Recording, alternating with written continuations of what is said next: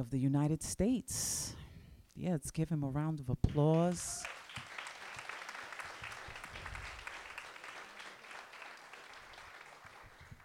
And let's just take a moment to send him some healing energy. If we could just picture him right now and close our eyes for a moment, take a deep breath, picture white light going through our bodies and just shooting out of our heads out into the universe and reaching him so it enters in through his top chakra all the way down to heal him. So let's just send his send that, that energy to heal him right now.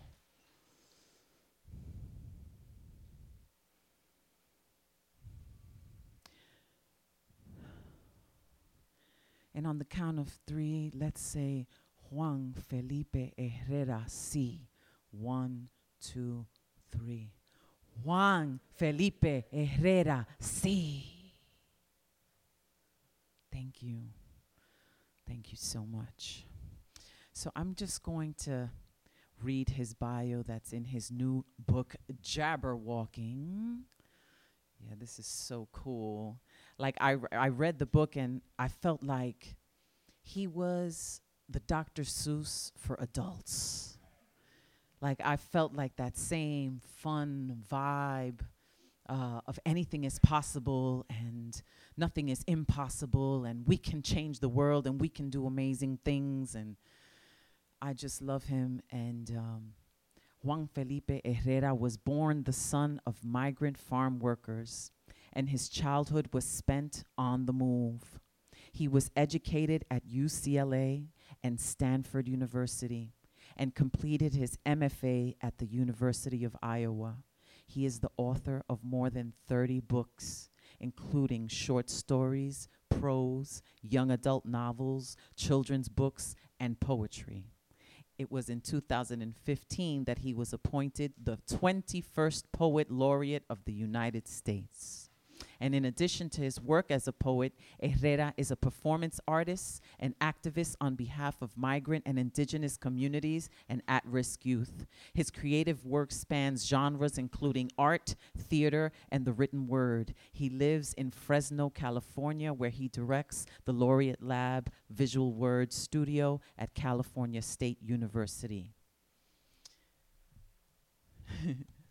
so I was watching some of his videos and man, he's charismatic. He's a great storyteller. And I'm like, ah, Juan. Ay, Dios mío. So I'm going to try to do his work justice. And uh, so we'll start with this, and then I'm going to introduce you to our poets, our guest poets. And as an uffish thought he stood, the Jabberwock, with eyes of flame, came whiffling through the tulgey wood and blur burbled as it came. That's from Jabberwocky by Lewis Carroll, which must have inspired him immensely for this piece. The incredible chapter uno on the questionable yet true and tried method of jabberwalking in a fast, fast, fast world and an unexpected journey to the Library of Congress across the street from the White House. Wait! Jabber notebook. Before you burble through the tulgey wood, let me get my stuff ready, okay? My desk at home is a total and absolute puffy, putrid, fluffy, blue, cheesy, incandescent forest like mess. It's been photographed in the papers already. Jeez. My well groomed, perfumed, blonde, reddish colored Chinese pit bull Sharpei, Lotus, waits for me to take her for another walk, as usual. She's my buddy, my jabber partner girl. I am panting, she is panting. We just finished whiffling through five blocks in circles and zigzags here in Fresno, York getting ready to travel to Washington, D.C. for my first set of meetings as the Poet Laureate of the United States. Gotta finish up washing Lotus's spud shaped paws before she will lick them for hours, and I don't want her to gobble all that creepy, creepy, creepy things hanging from her spud paws and claws. Spring bugs all over my tiny house. Even my John Lennon glasses for my fuzzy chocolate colored eyes that can't see too far or too close. After all these years of jabberwalking in the whirly world of things, been jabberwalking so many years, my skeleton crackle clicks at the joints and my neck crooks up and my hand bones crackle whack. There's no stopping once you're a jabberwalker. A bona fide poet on the tangly streets of the planet where human beings breathe as best as they can and slap their hands in the air to greet the sun, where periods and dashes and verbs and nouns come flying. Fly, fly I am putting on my flippy sombrero and my original wing jabber boots. Got my jabber backpack and my jabber journal for a fast, fast, fast scribble poem burble on the run. A true burble in this light speed, tulgey world of surprising things under the wobbly sky. There will be a silvery jet waiting for me and for you all the way to DC for my first laureate visit. Come, Lotus, let's go.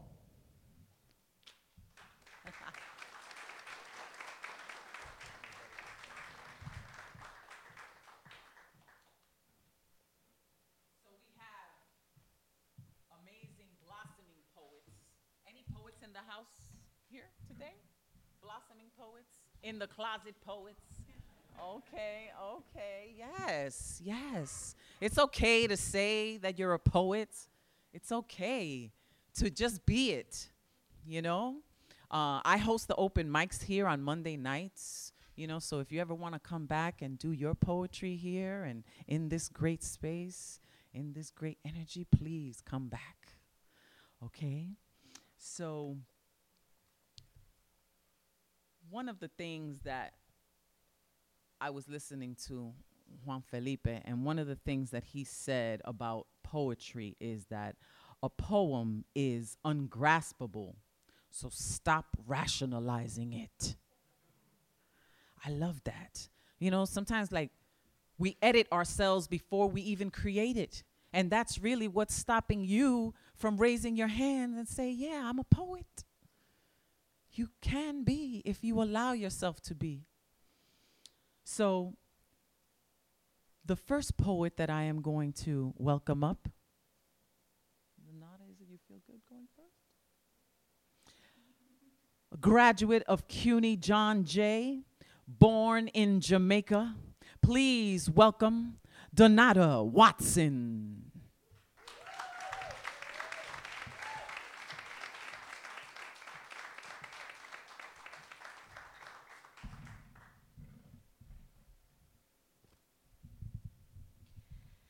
This piece is called Nobody. Who me? Me I know nobody. Me I know nobody. Me is not nobody. Who me? Me I know nobody. Me not have no paper. Me not have the number. You know the number where they on the paper? Me not have no number. Me and nobody. The look of card, the number where they on the card, you know, not really card, but it's a piece of paper. One look a piece of paper will look like one card. Me and nobody. Me not have the number where they on the paper, so me and nobody. Fool, me not go and fool me just tell you say I am not nobody. Technically, I'm here, but I'm not really here. I'm there. I'm back there, but I'm, I'm really here, but I'm not really here. I'm back there. I'm back home. If you can call it home. Me and nobody. Me and nobody. Me not even have my picture up on look a card where say my address and say who me is.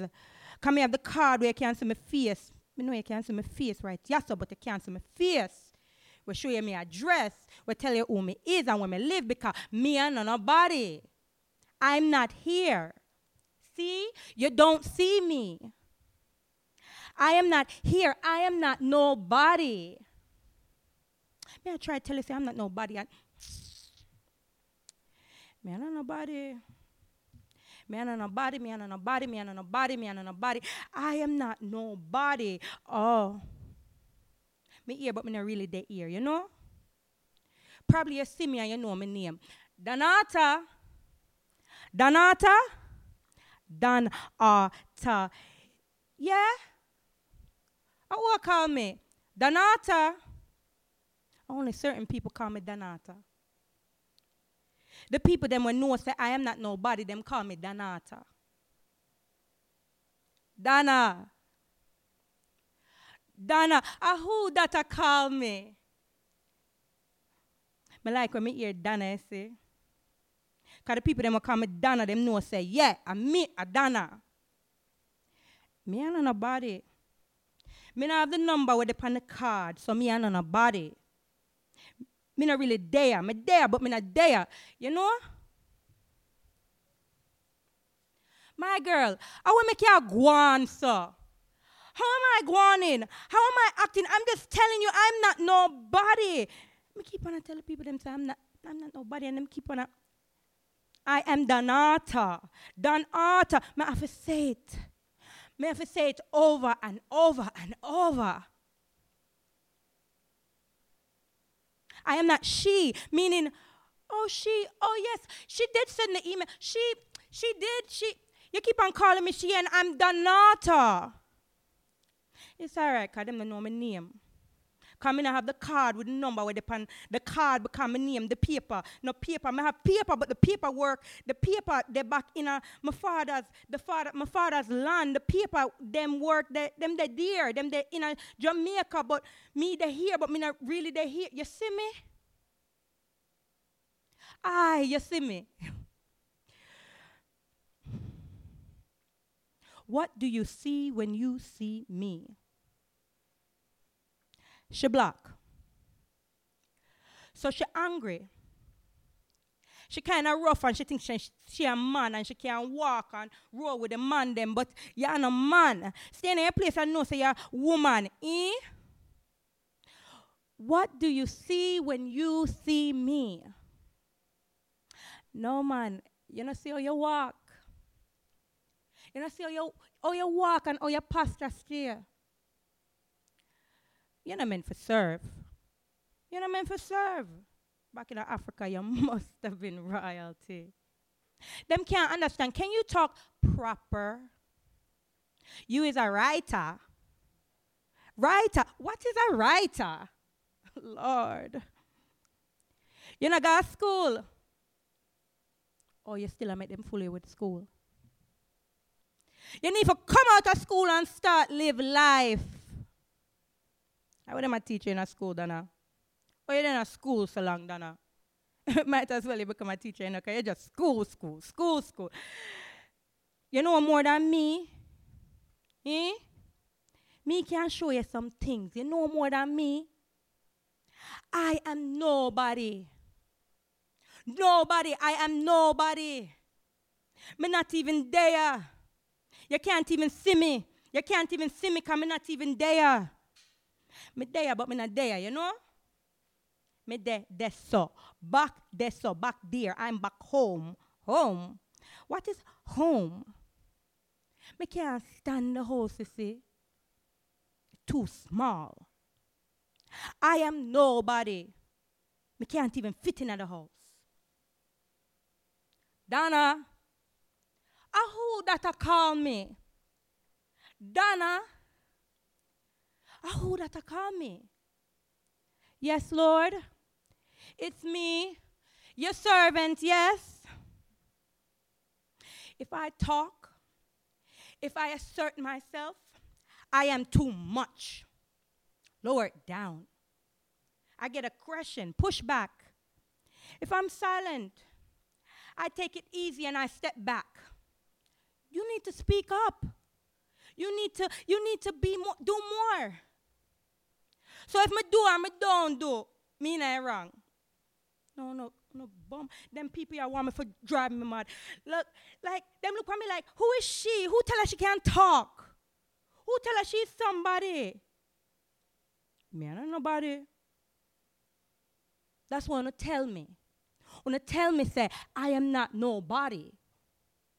Donata is nobody because she don't have the number. You know the number? Where they on the paper? The little card, you know the card? The social security number. Social. Me no social. Me no have no social security, security, social, social. Cause when you have the number and them type the number in the computer that make you somebody, cause you pop up on the screen with like one look a pe- one look a picture. Me, me don't know, me think so, but you pop up on the screen, so that mean the computer say you is somebody. So then you somebody because the computer say you is somebody. And if you're not have no paper, you're not in a this land. You're not nobody. So I'm not nobody. I'm here, but I'm not really here. You can't see me. Don't look at me. And don't ask me for looking in your eye, because I am not nobody. Me can't really speak up because I'm not really there. I'm not here. I'm not there. So you talk to me, but I can't really hear you. I'm not here. But may I hear the people them where they over there so.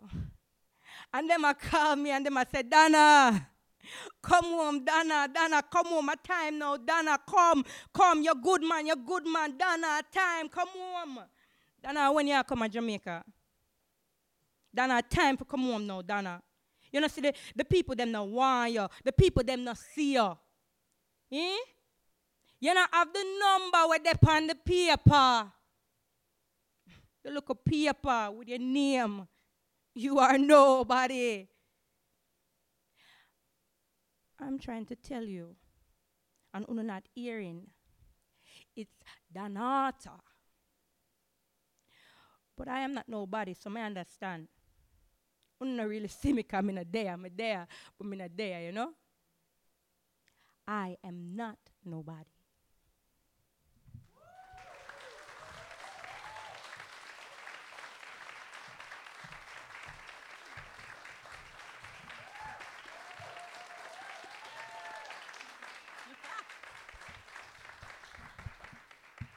Donata. I feel like like I really know you. So great. Isn't that amazing? It's great.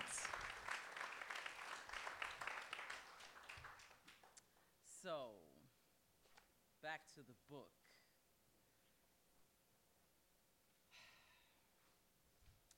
Jabber notice. Jabber notice. Just notice that I did not supply you with a most practical item. What is this puffy, blue, cheesy, jabber walking volume gonna teach you? Warning do not excessively slow down. We are in a total serious puffy hurry. Read the following three items ASAP in about four seconds. The four jabberwalking techniques. One, the art of jabberwalking. Two, the art of jabberjetting. Jabberwalking inside a bona fide airplane going a gazillion miles per hour. Three, the art of jabberwalking with a newspaper emblazoned with moody and rock star faces. Four, the dangerous art of the period rebel planet Frijol. And just maybe a number five, El Dacho. Bonus.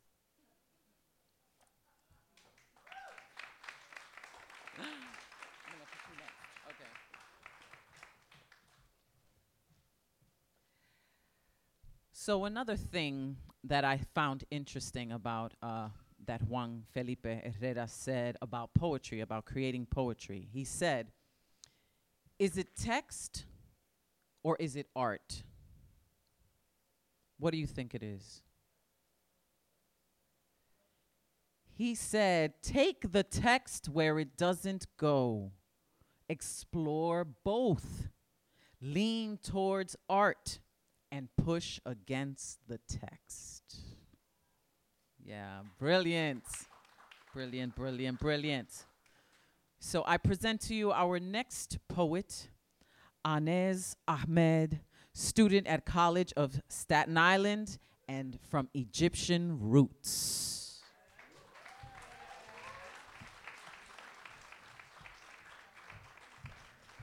Hey everyone.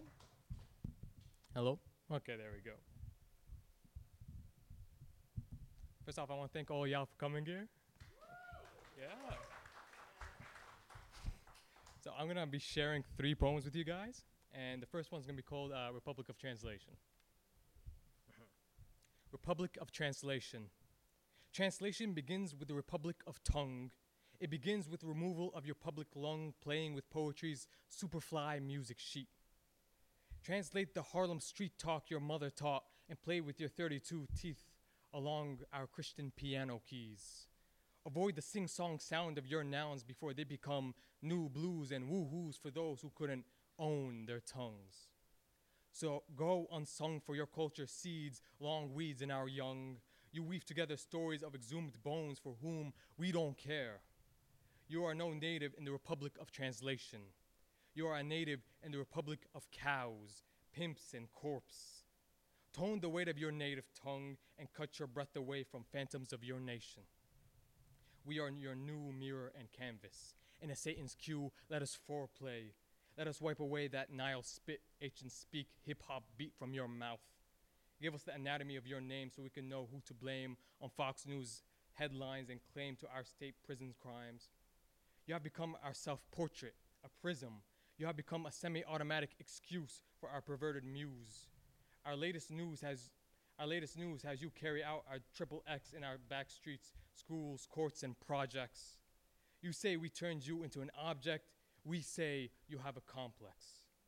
Sex, money, murder runs venom in our citizens' veins and translates onto you 21st shackles and chains. You become an X rated memory that no longer needs translation. You've reached completion. We mixed American blood deep in your gangbanger heart. Your parents are built your bones in hopes to bury their to bury you their histories. But your chest has lost its foreign song when you become our chess piece. Whereas next season's weather has no longer feathers, whether you care or not, the Republic will pistol grip the hands of your sons and of your daughters.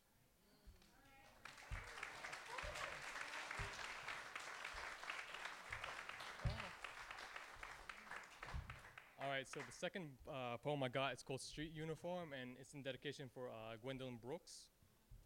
So if any of y'all you know her, you know, and if any of y'all don't, just check her up. All right. Street Uniform for Brooks. Those midnight boys roll down Brooklyn in the dance of smooth chords and thin gin. In Bay Ridge, our seven plant bullets in the soil of graffiti bricks. They've been lurking to the tune of Shakur and Own Sin. Those midnight boys are rolling down Brooklyn. They're real cool, you know? Their art of snatching prey from unpaved streets, cruising stolen skin to prospect where our seven plant jazz in. Mornings, boys leave high school during recess.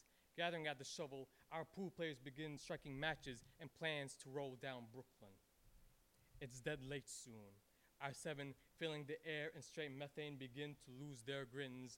On the highway, our seven plant their blood in. In June, the pale bearers carried seven coffins into ground to the songs of organs and tearing kin. At Bay Ridge, our seven planted bullets in. Now, our midnight boys roll down in Brooklyn.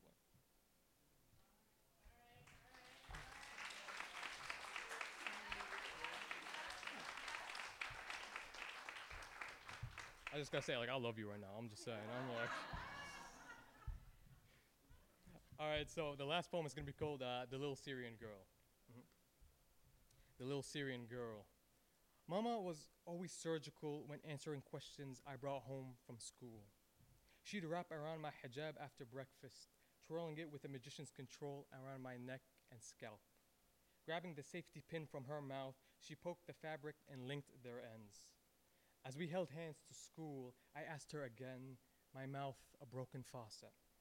She held frozen, always did when I brought up Baba or Syria, even our travels. She propped on a knee and stared at the grass. She was formulating, playing and practicing her mental sentences. Everything isn't as bad as what the news showed, she said. I knew she was lying. I saw that photograph of a Syrian boy washed on shore, motionless. Did the sea drown him and the coffle of children in just mercy? Mama won't tell me. I'd cry in bed tears the boy couldn't. How his soul turned the valves of my eyes that Allah's rain was seeping through. I know memories can heal lesions of memory, but I pray for sleep.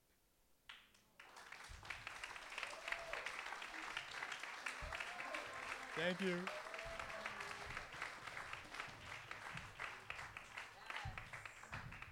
Inez, everybody, Inez.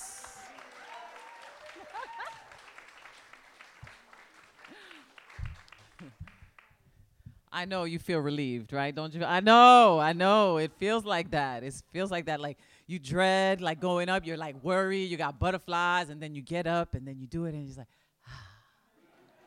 yes, yes. It's a great release, a great relief. It's just great. I love poetry. I live for this, and uh, and I'm so happy to be here. This is so great. So back to Jabberwalking the new book. You got to get one. Support his work. To be a jabberwalker, what do you think that takes? To be a jabberwalker, it takes many walks alone, unnoticed on the sidewalk. You have never walked, or with friends that come and go. It takes staring through your window at night wondering about everything and hoping to feel something, a something that you do not have words for, and you just wish you did. So you get up the next day not knowing how you got there, and you start walking to places where you usually walk almost invisible. And you say to yourself, everything looks the same again. Where am I going? I don't know. Don't even think I care, but I kind of do. So you stare and stare out the window again. And you walk again into the new day's new light again. And you breathe and you kind of hear your breath, even if you had a fight with your brother in the principal's office because you thought he said something about you on Facebook. You feel your heart is beating you feel that it is beating. It is small as a sparrow. It is as alive, and that is good. Kinda. So you reach for a pen and a piece of paper and you scribble something about yourself, something real. Maybe about wanting to scream for no reason at all or that just happened to spill out of your pen. That is when you start out on your jabberwalking road with your eyes on fire. And it is not crummy anymore.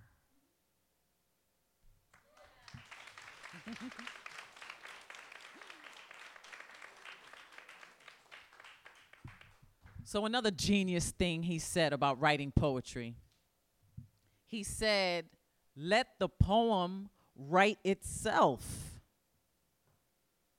You're not writing a paper or a dissertation, just let it unfold. Don't suffocate your poem with concepts. Breathe into it and move on. Write that next poem instead and then let that poem help you write the first poem. Your book, your poem doesn't have to be a book. Just write one poem at a time. A poem doesn't have to be a poem. It can be simply something that goes with something else.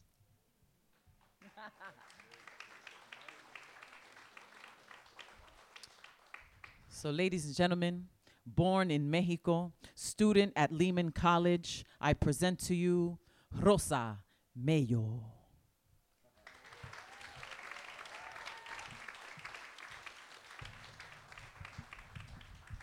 Hello, good evening. If I'm going to be fairly honest, I didn't know we had to prepare poetry, um, even though this is a poet's cafe. So I will be reading something else, and I apologize for that inconvenience, and thank you for letting me share it anyway. thank you. Congratulations. You have been chosen to be a recipient of the Dream.us Scholarship Award. Holy cow. That had not been something I was expecting during a miserable time. It took a while for the meaning of what I had just read to really digest. My mind had gone blank momentarily. but then I felt a cheesy smile begin to spread on my face. For once, it wasn't a bitter disappointment I felt, it was a victory. I hadn't felt so good in so long. I had almost forgotten the refreshing state of accomplishment. My miserable state had been lifted and thrown into the sky. I felt a weight lift off my chest, and I no longer had felt so clogged up with worry. I felt as if smoke had cleared itself away from my insides, allowing oxygen to fully expand throughout my lungs. My anxiety in that moment vanished, and the uncertain I, uncertainty I had felt all year long was gone. My scholarship would help pay for my school in its entirety, which, yes, elated me because it meant I wouldn't have to pay for school. but it also elated me in knowing that my parents wouldn't have to work harder, burning away their energy at double the speed, just to ensure my education. Obviously, I was going to work and help fund my own education, because that would be wrong. but now my parents nor myself had to worry about how we were going to find the money for me to continue my education. For me, this wouldn't have been a problem either way. I had, I had begun working at a retail store earlier that year, and although it wasn't my dream job, it also wasn't the sort of jobs my parents held. What retail required for me at most was heavy social interactions, and I'm kind of an introvert. but Lost my place. Give me a second. my mom worked as a housekeeper, and she was merely in her mid 30s, but a bit of my mom's back pains weren't going away. Her hands were becoming rough, and she no longer had the same energy she once possessed. Her job was cleaning the houses of others, a job not even the homeowner wanted to do for himself. My dad worked as a carpenter and a landscaper. Again, another job no one wanted to do. Their jobs required hours under the sun, hauling tools and vacuums up and down stairs, their youthful strength and endurance. Their jobs had begun to wear them down more, and their energy was beginning to wane. I realized that this meant that they would not be able to hold the same jobs in a couple years. Granted, they weren't that old yet, but they certainly weren't going to be young forever. my job offered me a future pension plan where I didn't have to worry about how I'd survive in the future. My parents had no such opportunities and I hadn't realized before the horror of such an uncertain future at an older age.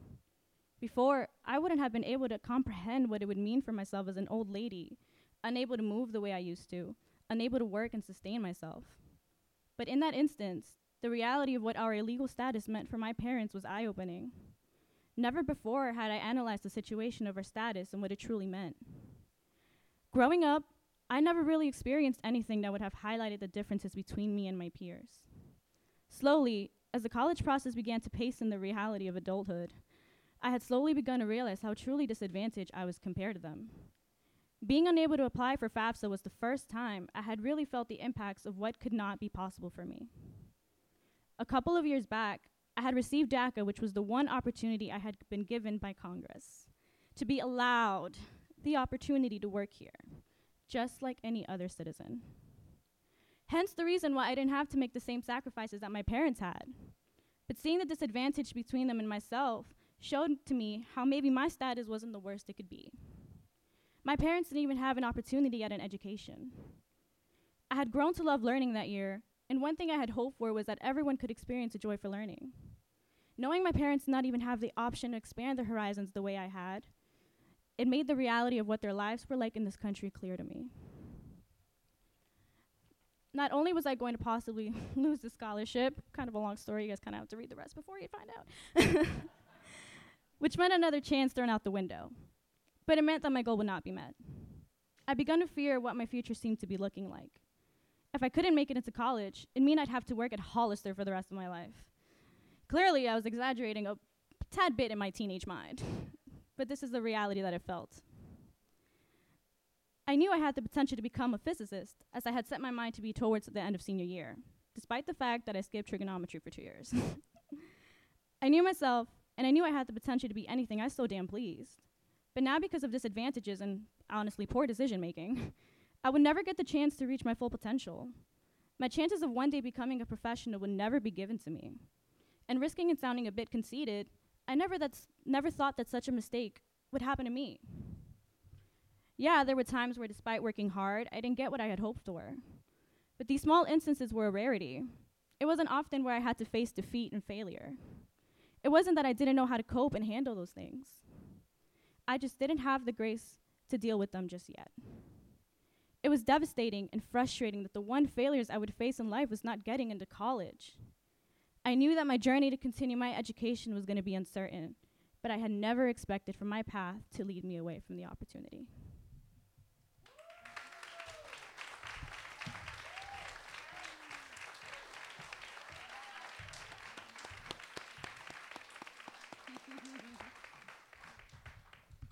Feel good too? You feel good too? Of course you do. Give it up one more time for Rosa Mayo.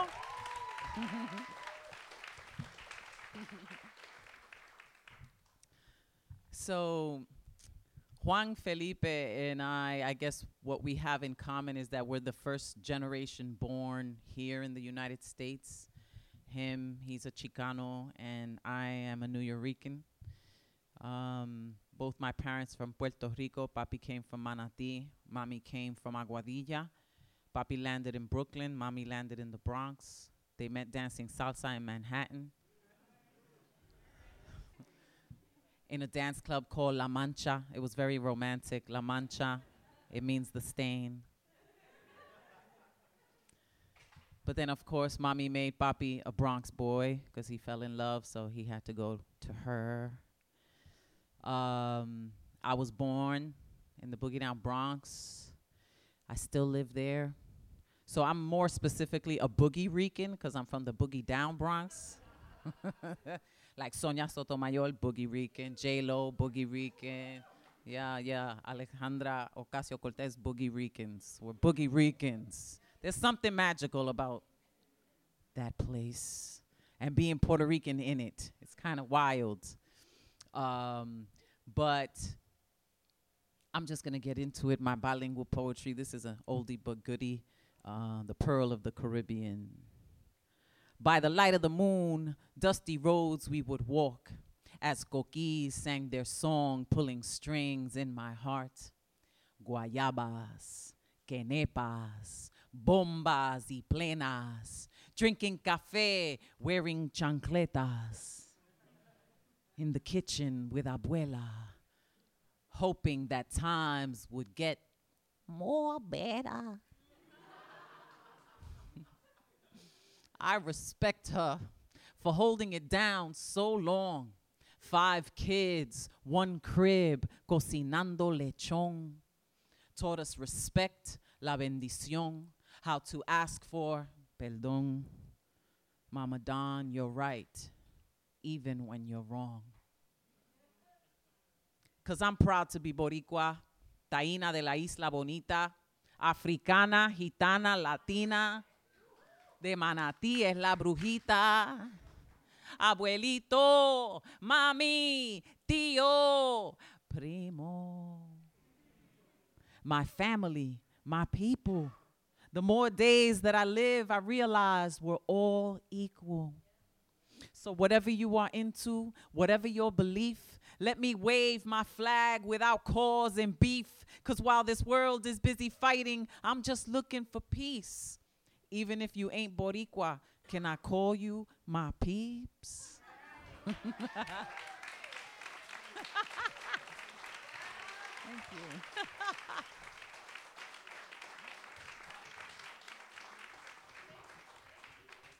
Thank you. You guys are awesome. Are you having a good time so far? Awesome. Great. Great. Any mothers in the house? Any mothers? Yes, yes. Mothers to sons. Any mothers with sons? All right, so boom. This is a, a poem that I wrote because I have a son. Uh, I have a son and a daughter. My son is 21, and I'm only 19. I don't know how I did that. I don't know. so I wrote this piece, and it's called A Letter to My Son. And it starts with a haiku I have written a letter to the man my son will one day become. And I told him, I wrote a poem for him, and he was like, I don't think I'm ready. so I, I waited. I waited until he was. It took him a year, but then he read this. You're not a child anymore, though you were a beautiful boy. a man is what you are now, maybe almost a man. You can call yourself a man once you have mastered how to hammer a nail into wood and create a home.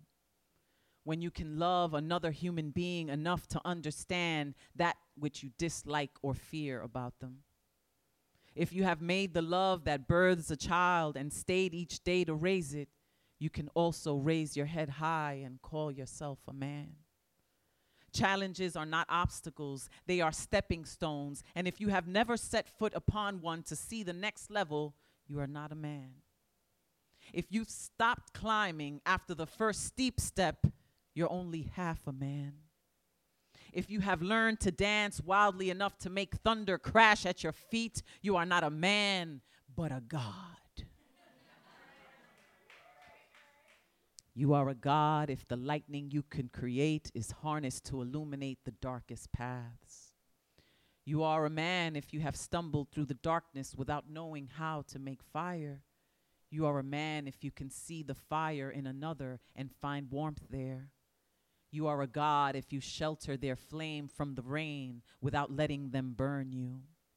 You are not a man if you have pummeled their flame to mere cinders and let your tribe grow cold in winter. You're not a man if you've procreated and ran so far that you did not teach the child to stand, did not cradle its hand, did not try to understand the questions in its eyes. If you've hunted for food and fed the world knowledge and kept a well clean for others to drink, you can call yourself a savior if you ate only what was given, explored the corners of a box you live in, knew well what was wrong and right but kept sinning or remained indifferent, then you are a slave. If you have spread your wings and tasted the future but still landed in the past, then you are an ass.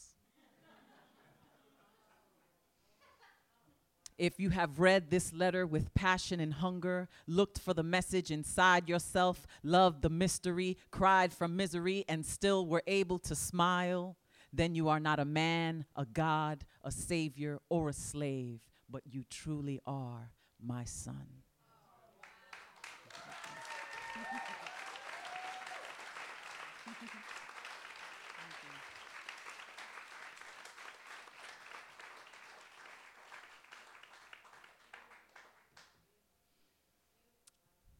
You. If any Instagrammers, I have that poem on my Instagram. I have other poems there. I put them up for April Poetry Month. Uh, La Bruja NYC. For the non Latino, it's La Bruja NYC. Follow me. So here's another controversial piece. I did this poem called WTC on, on, on, on Def Poetry years ago, and um, they didn't want me to do that poem. So if you ever look at my clip of Def Poetry Jam and you see me do Lola the Crackhead poem into the WTC poem, it's because they told me that if I didn't do the Lola Crackhead poem, I wasn't gonna make the cut. So that's why I did that. Because you could compromise, but just so much. You still have to say what you need to say. And 9 11 had happened, and I was like, no, I'm using this platform to say this poem. So that was my first acronym poem, WTC, right? But then the controversy of this word came up, whether it exists, whether it doesn't exist. And when I looked in my old English dictionary, there it was. So this is my follow up acronym poem. And it goes like this S P I C, S P I C, it don't mean the same thing to me. S-P-I-C, S-P-I-C. I define my dictionary.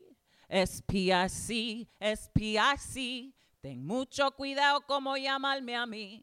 S-P-I-C, S-P-I-C. Que con mi ESP, I see what I see.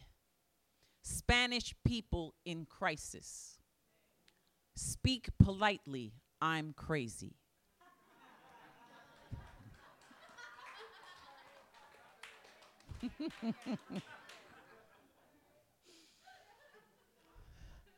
Spain probably isn't caring. Statehood probably isn't coming. Separated people inevitably crumble. Start participating in culture. Strong pro independence community. Society prefers indifference collectively. Speaking powerfully involves commitment. Similar patterns in chimps. Slander purposely impairs confidence. Surviving people's insensitive comments. Socio political insanity continues. Speaking purposefully is constitutional. Still placed in cadenas, sees Puerto Ricans in chancletas. Spiritualists praying ignite candles. Some propaganda is comedy. Stop praising ignorant celebrities. Sharing perspectives is cleansing. Solidarity provides immense connection. Stepping past indignant critics, selling poison in clinics, staying poised inside conflict. Slavery practiced in Caribbean, Spaniards pummeled indigenous caciques. Seeing persecution is crushing, shoe points impale cockroaches. Stop parades, including Columbus. Soy perfecta inventando caridades. Seeking past inner conquistador. Speak properly in code. Some poetry is censored. Sexy, pero inteligente. Coño.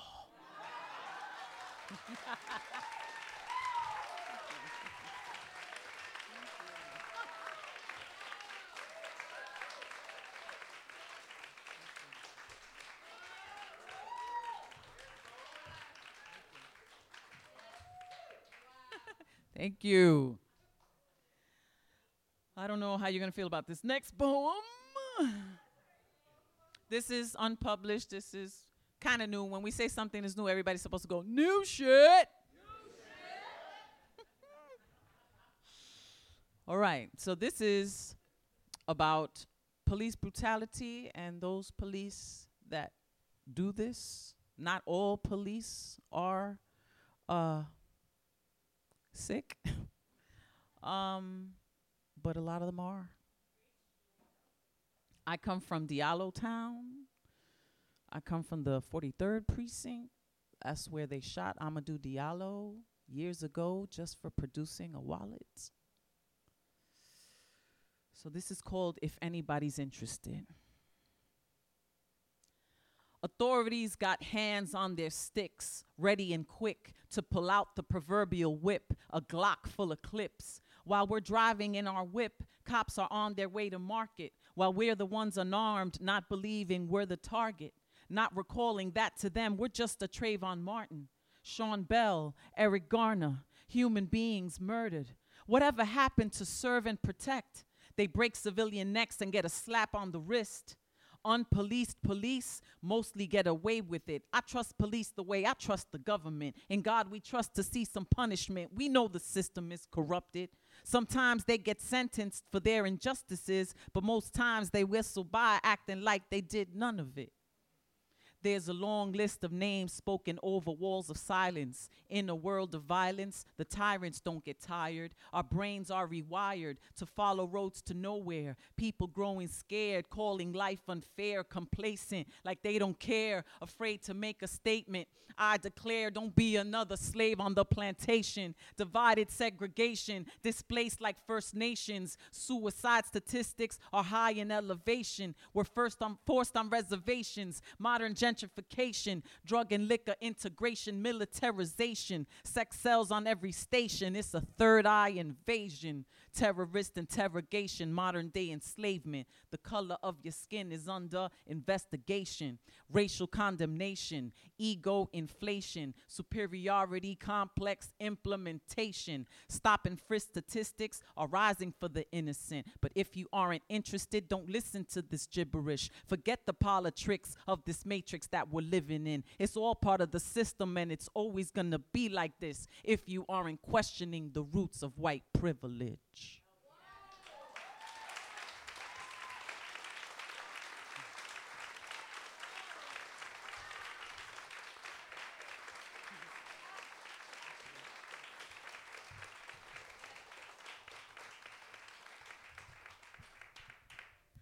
So we're about to do a little Q and A so that we can all just just talk, you know, get some some some conversation going. And uh, but I want to end with this piece. Uh, this is called "Poor to Rico." Uh, this is dedicated to Puerto Rico and the lack of response after Hurricane Maria. I wrote this poem as if I were Puerto Rico and if Puerto Rico could speak. So, if you don't know, Rico means rich, so Puerto Rico. Puerto Rico me llaman. I am Puerto Rico. That is what you call me. Yo me llamo Puerto Rico. If you came from me, you will go from me. You will come to me. You will grow from me. Puerto Rico, Puerto Rico, Puerto Rico, Puerto Rico, poor to Rico, poor to Rico. Africa, Spain, Taíno, Madre del Jibarito, defended por Albizu. I've made many sacrificios. A mí misma me critico. I have taught all of my people to turn the other cheek, though. I've been a refuge politico to the French, the Dutch, the Spanish, the English, the Catholics, the soldiers, the tourists. I've treated everyone as equal, and now there is a war against all Puerto Ricans. We are fighting an elusive creature that owns me as its paraíso. ¿Cómo me explico? ¿A qué me califico? ¿Por qué me mortifico? I am not poor, but rico. We were offered fool's gold while they robbed us of a sharehold. While nacionalistas foretold the takeover of control, we danced and fell into the American mold. We warmed ourselves with tropical memories while facing the American cold. But what is untold, we will expose. There are no more cheeks to turn. Though the hypocrisy has left us holding two faces, we've been slapped with debt we didn't earn told to strap up our boots, but left without shoelaces, not welcome in one, but living in two places. Between here and there is no place for me. Oh, say this rape culture, oh, say, can you see? It is always to victim blame, so the truth you won't see and they've asked me how I let it go this far. Beneath the shirt off my back that I gave are the scars. This patriotic love of one flag, this promised freedom of one star, while there's 50 United States, but not room for one more. My children since birth have been treated as whores, and what was mine was mine, but mistaken as yours. Collectors of foreign sectors are banging down my door. The first mass exodus was in the 50s, and we're witnessing the sequel, and it's 2019. And if you ask me right now what it is that I am thinking, I'm holding my people up to stop them from sinking. They would see the richness of my power if they started interlinking, and the colonial mindset would start collectively shrinking.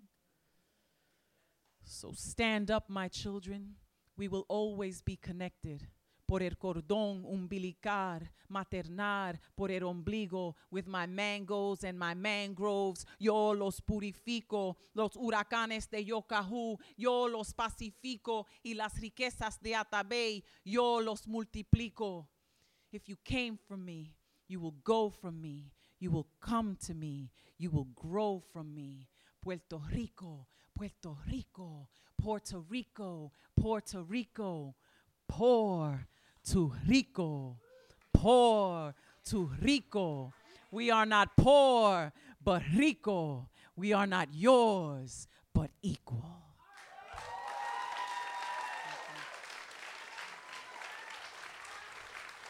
Thank you. awesome. Thank you so much. You have been an amazing audience, so grateful and so wonderful. Oh, the fourth poet is here? Where is, who is it? Oh, okay.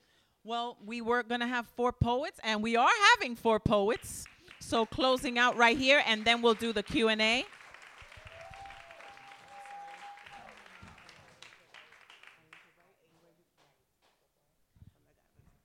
Medgar Evers College, Aisha Wright, I Wright. I didn't mean to say that wrong. I Wright. From Brooklyn. Um, I'm sorry. It's gonna be it's short, sweet, and to the point. Um, I wrote this because uh, I don't think that you sh- that um, people coming the the dreamers should have to go so hard for their citizenship and things like that. I think it should come easier, and all because at the end of the day, this land doesn't really belong to us. It belongs to everybody. So um, this is a po- this is a letter to the dreamer. Um, this land was built on the back of immigrants who were dreamers just like you. They work hard and persevere to make their dreams come true. The Statue of Liberty says, Bring me your tired, poor, and huddled masses, not your diplomats and upper classes. A lot of Americans don't know how good we have it here, or just don't care to acknowledge that most other places people live in despair. Some not knowing how their families are going to eat with little or no gov- little to no government help or medical relief. Guerrilla warfare, men kill, women and children kidnapped or sold into sex trade or slavery, or because their nation's poverty. Poverty. To want more and to have a better life is what we all are entitled to. To bring your children, friends, and family too. This land is mine. This land is yours. We are all deserving of that and more. The American dream is all of ours, far and near, even the ones who came before and settled here. A better life will be yours, one with peace of mind and a chance for upward mobility. Soon your dreams will be a reality, hopefully. Thank you.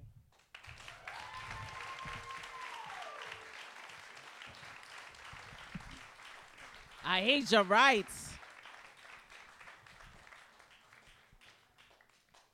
So, how many of you are like thinking lots of things? Like you got thoughts, right? You got you're feeling things, right? Like you've been sparked. If you have a journal, this is an amazing time to write down your feelings and write down your thoughts. I like to say that there's nothing that you can write that is wrong. That's why it's called right. okay, so let's let's sit down here. We're to do a Q&A.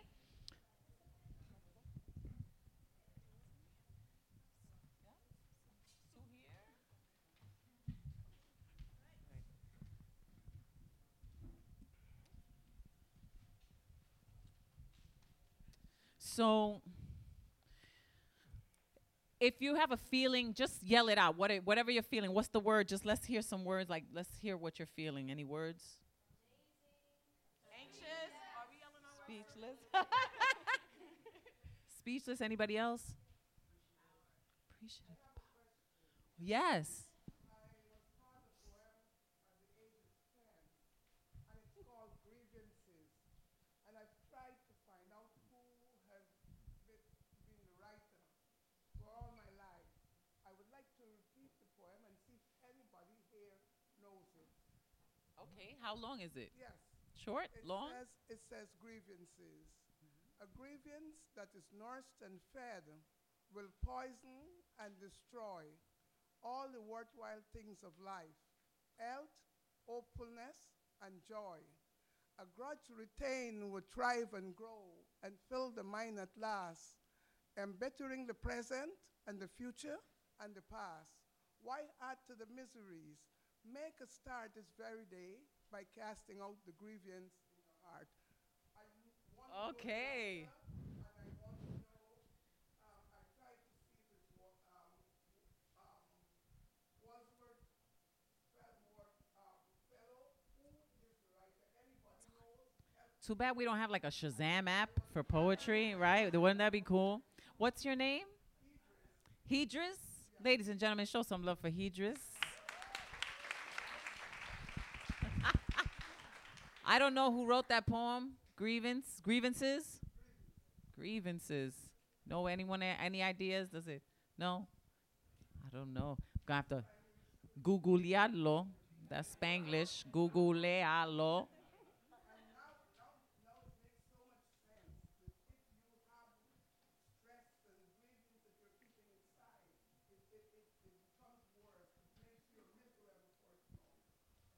That's true. That's why I believe in the, the healing benefits of poetry. Because it's a healthy way to channel out the pain. And if you don't use the poetry, if you don't use that way or or any healthy way or art or somehow some creative way, it, it manifests into cancer, ulcers, all kinds of illnesses, migraines, even a sore throat because you're holding on to your words. Yeah. So, does anybody have a question? Something they'd like to discuss?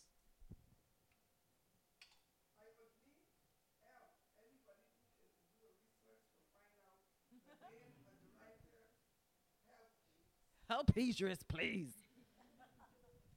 Anyone else? Yes.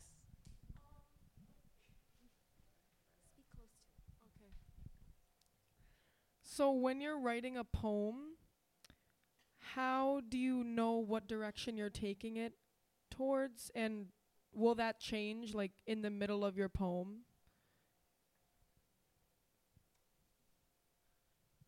Well, in the process, like for me personally, um, I do what's called flushing, and I just flush it out. I don't really think too much about where it's going. I just write it first. Some people type first. I like the feeling of the pen on the paper, and I just write out whatever comes out, and then I go back and, and read it, and then from there decide what's what. How about you guys? How, what's your process? Well, for me, I haven't written in a while. I was at like a writer's block. Like I kind of write when I'm emotionally distraught. Like I have to be either really angry or extremely sad, like not really happy. And um, I just like it just comes out. Like I, I put the pen to the paper and it just comes as it goes. So I just let it take me wherever it's gonna take me, basically. Anybody else?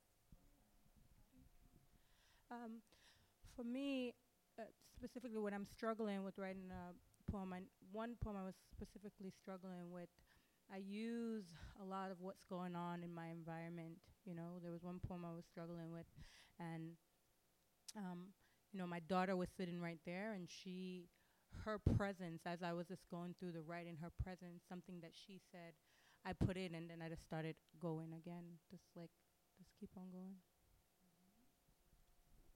So with me, I usually when I begin a poem, I usually have an idea in mind, and I don't really follow a certain direction because I feel like if like you like set yourself uh, with a specific form or something that could limit yourself, then you can't really express completely what you're trying to do. And so with me, I just want to just be able to get whatever's on my mind on the page, and sometimes that works, sometimes that doesn't.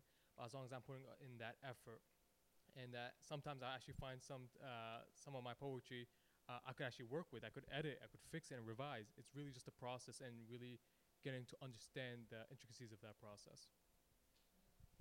Yeah, sort of to right on that coattail there. Um, just a matter of getting the words out, letting it flow, and then it's a process. You go back and you know you re-edit it, and sometimes I find that when I reread my work out loud to myself after just writing it out the first time, sometimes I can phrase the words a little better. Sometimes just more inspiration comes, and it just somehow turns magical in that second time or third time even. So yeah. Um, I think it's really important to record yourself saying the poem. Hearing it is different from like videoing yourself. It's very distracting to watch my like I don't like video, but audio it I can hear where I feel my where it should go. Like I hear a difference when I read it back. Um, and then with the with the um, writer's block, I wanted to address that because uh, Anne Frank said something really interesting that always stood with me, and um, she said that even though she couldn't look outside of the window, she wrote herself a window. And whenever I feel like I have writer's block, that's the first thing I'll write is like, I don't know what to write. I can't think of what to, and I'm already writing, and then you're done, and then it's over. Yeah, you break the spell. Anybody else? Any other question? Thank you so much for that question. Yes.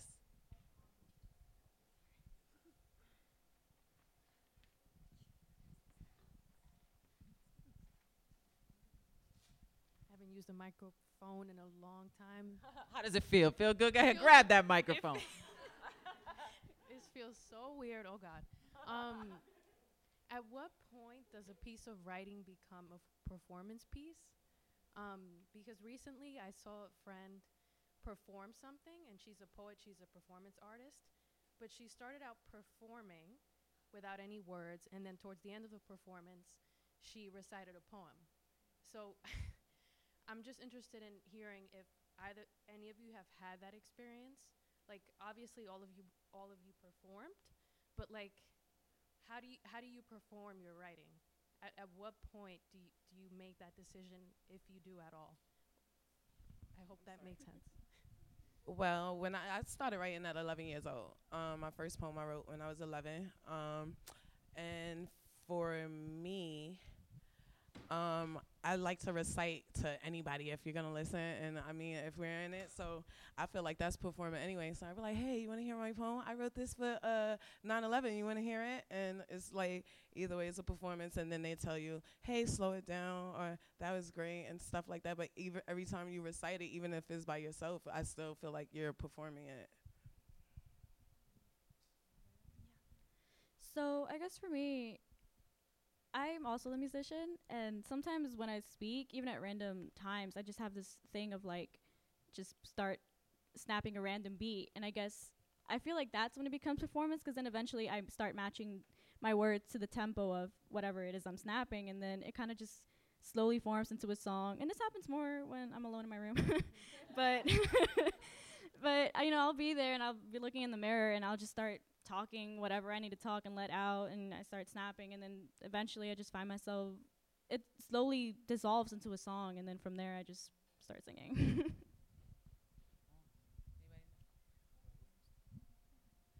So I'm an artist, uh, writer, and a um, performance artist specifically. Um, with nobody that I read tonight, it started not as a poem. It started as a record. I was actually, I was actually in the shower, and I st- it started coming out in that way. And my phone was right by the sink, and I literally just was like, "Something's going on here. Let me start recording." Talk, talking about start recording it was it was it was hard what happened is so i had to transcribe that afterwards right and that was really difficult like sitting down and then writing in that way it, it turned around and just going the other but it actually started as a performance Uh, so with me, like I developed my style through listening to a lot of rap and jazz, like Tupac, Biggie, like Kendrick, like like the real MCs. And so aesthetically, I kind of I kind of developed a style like with like a lyrical and rhythmic style. Uh, but what I choose to do when I want to perform, though, is that I only choose to perform pieces that I really believe is needed. Like it really needs to be said and really needs to be addressed to an audience. And so once I really understand the topic, uh, the subject matter, and know that it's relevant and could reach out to people, that's how. Uh, that's when I choose to really perform that piece. I think memorizing the poem is like that. That's when it like really. That's when you can really play, you know, to really perform it. Not that it's necessary, obviously, to perform, you know, eh, but I feel like that's when it starts to take on a whole other place. But you know, sometimes you have like limited gigabytes to memorize a lot. You know what I mean? It's not easy to memorize poetry. It's like a lot of repetition, and you know, until it's in there. And but yeah, I think that that makes a huge difference. So let's take one last question, right? Because what time do we have? Yeah, let's take one last question. Yes.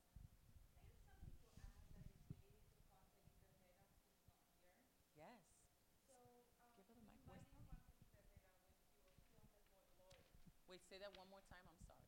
Yes. So, You can stand up if you'd like to. of course I can. Yes. um, my name is Viviana Rangel. I'm a professor at Skidmore College in upstate New York in Saratoga Springs. And we invited Juan Felipe Herrera when he was still the poet laureate to come to. They are better?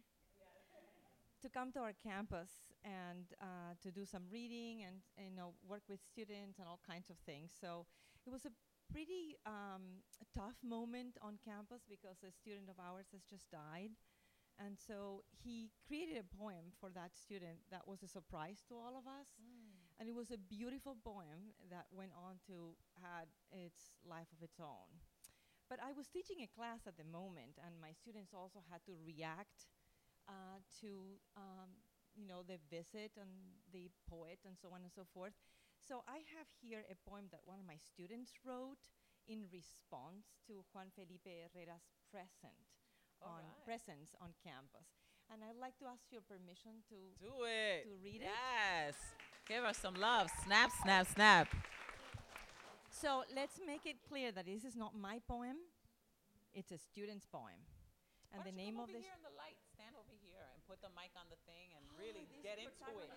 Right, let's do it all the way. Yes. It's not even my poem. It's okay. So It's okay. let's see if I can find it now. Oh wow. Any other professors in the house? Any professors in the house? Other professors? Yes. Because you're performers. Professors are performers like every day. Yes, every day. Maybe I can project. You found it? Maybe I can project and read the poem like this. You don't want the mic? You don't want the mic? Use the mic. Use the mic. Don't be nervous. You got it right there. Yeah, you got it right there. ¿Y los anteojos? Sí, perfecto. Acá. Yes, I. Un poema para Juan Felipe Herrera. A white suit, white shirt, his glasses white too, his white hair white, mustache white, but not all white.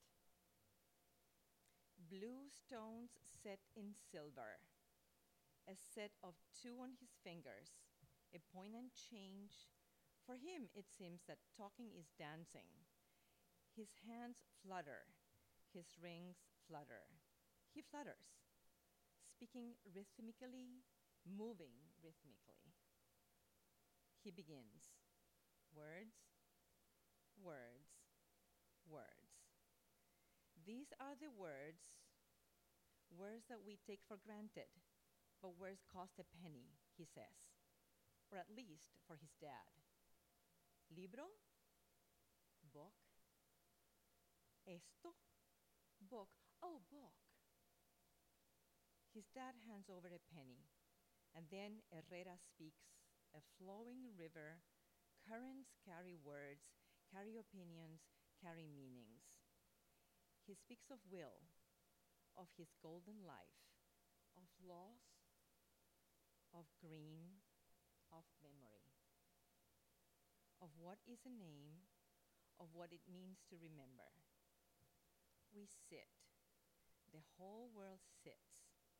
The whole world silent.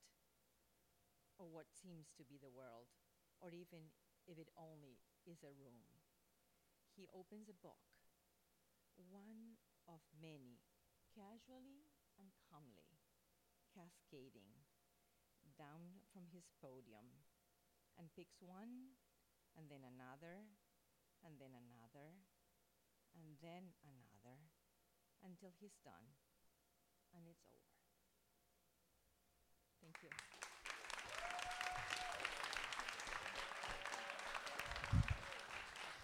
Thank you, Profesora, for allowing us to see him and visualize him and feel him. Thank you so much. We really wish that he was here. Don't you wish that? His work is so wonderful. Please support his book, Jabberwalking. Support it, support him, look him up. Thank you so much for being here at the Nuyorican Poets Cafe.